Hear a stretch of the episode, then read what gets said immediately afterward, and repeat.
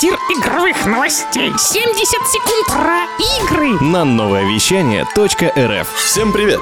Меня зовут Иван Гейммастер. Сейчас мы узнаем об успехе новой игры про зомби и будущей части всеми любимой серии.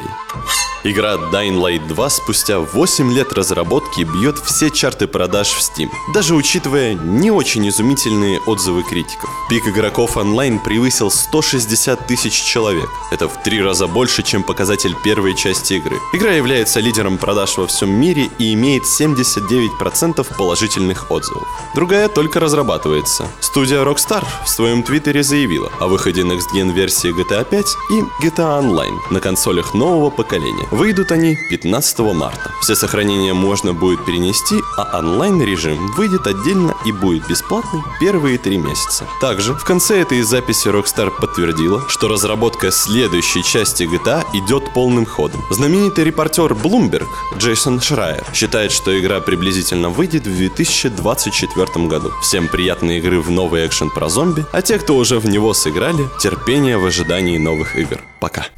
Трактир